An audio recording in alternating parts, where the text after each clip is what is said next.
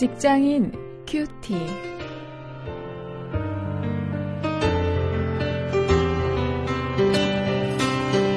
여러분 안녕하십니까? 7월 3일 오늘도 여러분과 함께 말씀을 나눌 저는 원용일입니다.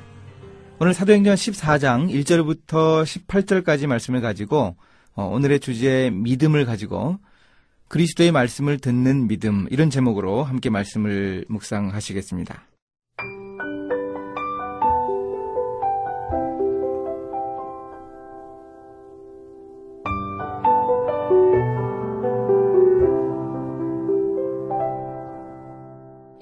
이고니온에서 두 사도가 함께 유대인의 회당에 들어가 말하니 유대와 헬라의 허다한 무리가 믿더라.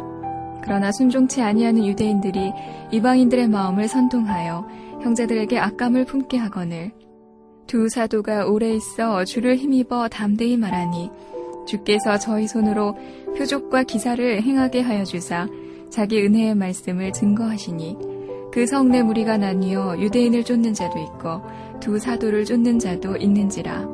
이방인과 유대인과 그 관원들이 두 사도를 능욕하며 돌로 치려고 달려드니 저희가 알고 도망하여 루가오니아의 두 성 루스트라와 더베와 미그 근방으로 가서 거기서 복음을 전하니라.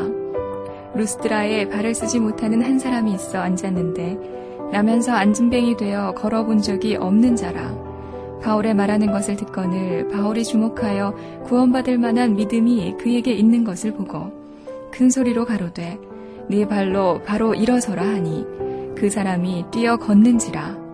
우리가 바울의 행한 일을 보고 루가우니아 방언으로 소리질러 가로되 신들이 사람의 형상으로 우리 가운데 내려오셨다 하여 바나바는 스스라 하고 바울은 그 중에 말하는 자이므로 허메라 하더라 성박 스스 신당의 제사장이 소와 화관들을 가지고 대문 앞에 와서 무리와 함께 제사하고자 하니 두 사도 바나바와 바울이 듣고 옷을 찢고 무리 가운데 뛰어 들어가서 소리질러 가로되 여러분이여 어찌하여 이러한 일을 하느냐?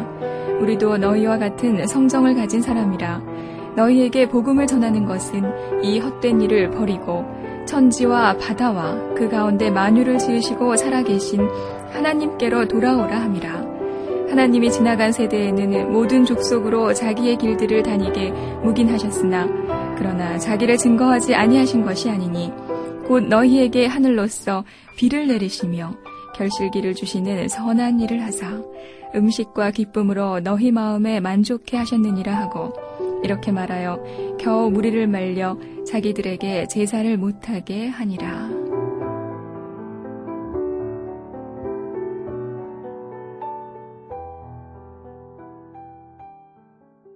여러분, 우리가 교회 안에서 많이 사용하는 단어가 바로 믿음인데, 이 믿음이란 과연 무엇입니까? 이 믿음은 우리 눈에 보입니까? 아, 믿음이 어떤 결과를 낳습니까? 바로 이런 문제를 오늘 본문을 통해서 함께 생각하시겠습니다. 이 복음을 전하다가 박해를 받아서 도망을 갔는데 아, 그곳에서도 하나님의 역사가 계속이 됩니다. 사도 바울이 복음을 전하다가 도망을 갔습니다. 1절 7절에 그 모습이 나오는데요. 거기에서도 하나님의 역사가 계속이 됩니다. 이 선천성 안진뱅이 지체 장애인이 바울이 전하는 하나님의 말씀을 들었습니다. 아, 그러자 그에게 이제 믿음이 생겨나는 것이죠. 아, 누구든지 그리스도의 말씀을 들으면 믿음이 생깁니다. 로마서 10장 17절 말씀이 우리에게 분명히 알려주는 대로 말씀을 들으면 믿음이 생깁니다.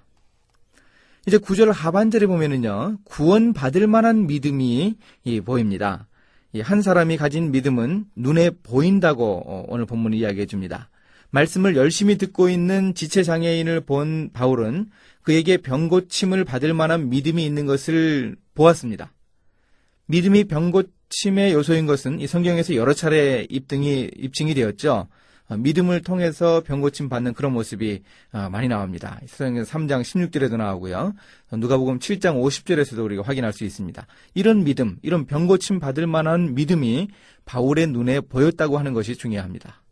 바울이 영적인 눈으로 믿음이 있는 것을 보기도 했겠지만은요, 이렇게 이런 믿음이 있다는 것을 확인한 것은 아마도 이 말씀을 듣는 진지한 자세를 통해서 믿음을 확인했을 것입니다. 구원받을 만한 이런 믿음은 말씀을 어떻게 대하는가 거기에 달려 있지 않을까 생각을 해봅니다. 자, 이렇게 해서 이제 하나님께 이 영광 돌리는 자가 이적을 행하는 모습을 10절부터 18절에서 볼 수 있는데요. 바울이 이 지체장애인을 향해서 말했습니다. 내 발로 일어서라. 그러자 그 사람이 뛰며 걷는 놀라운 이적이 일어났습니다.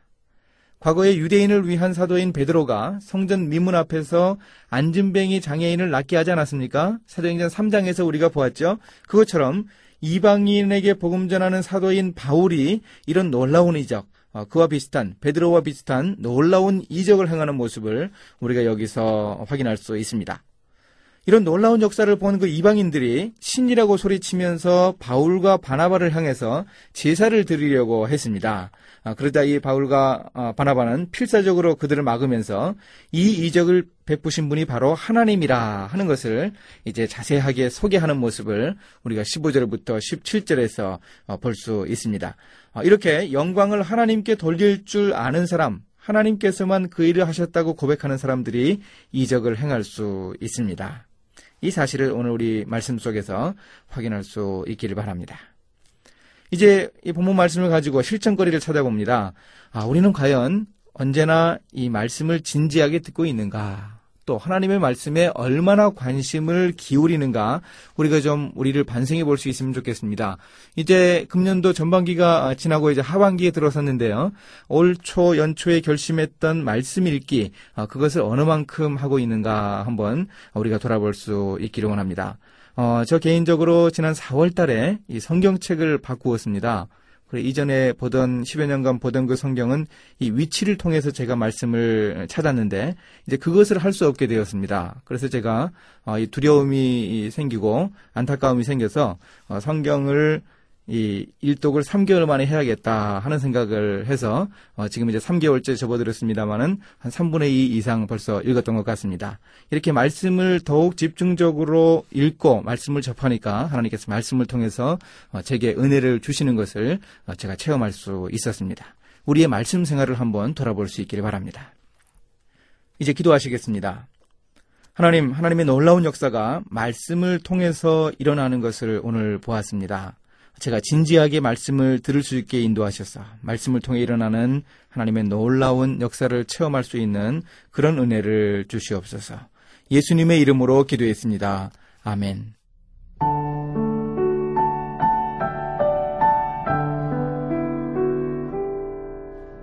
제이 스마트는 말하기를 미국 교회 교인들의 95%가 성경에 대해 무관심하다고 했습니다. 그렇다면 우리 한국 교회 교인들은 어떨까요?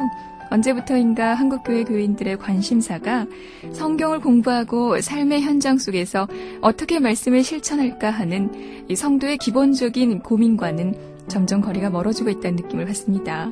행사 위주, 프로그램 위주 또는 실적 위주의 교회 분위기 속에서 참된 성도의 삶의 본질을 잃은 것이죠. 말씀 듣기를 사모하고 말씀 공부하는 것이 활성화되는 풍토가 조성되어야 우리 한국 교회가 변할 것입니다.